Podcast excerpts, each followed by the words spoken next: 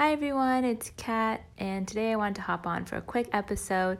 I just wanted to share um, a trick that I use to ground myself, and it's like when I'm feeling unsure, I'm afraid, or I like don't know what to work on next, or like I know I have to do something but I don't want to, and it's just like I seem to be flip flopping in my head.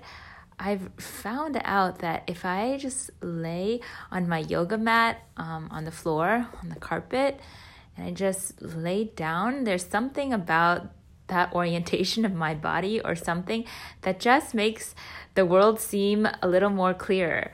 And I don't know, when I'm lying down, it just, and it's in that specific, like on a yoga mat on the floor. I mean, I guess anywhere you could lay on the floor, but just something about that position makes me feel like I can return back to what I really want and things just become clear. Um, and yeah, I'm like, f- f- my back is on the floor, so I'm facing up.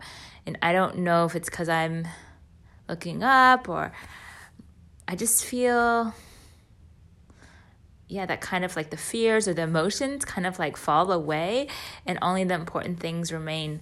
Um, so it helps me feel like, okay, so this is what I need to do, or this is how, this is what I really want. Um, and so, yeah, I stumbled upon this because like I was painting my nails and in my office, and then I was like, waiting for it to dry because it takes forever.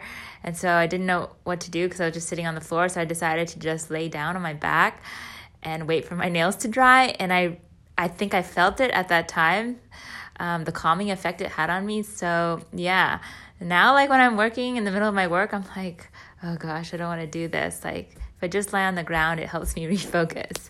So that's all I wanted to say today. If you have any tips for how you ground yourself, I'd love to hear.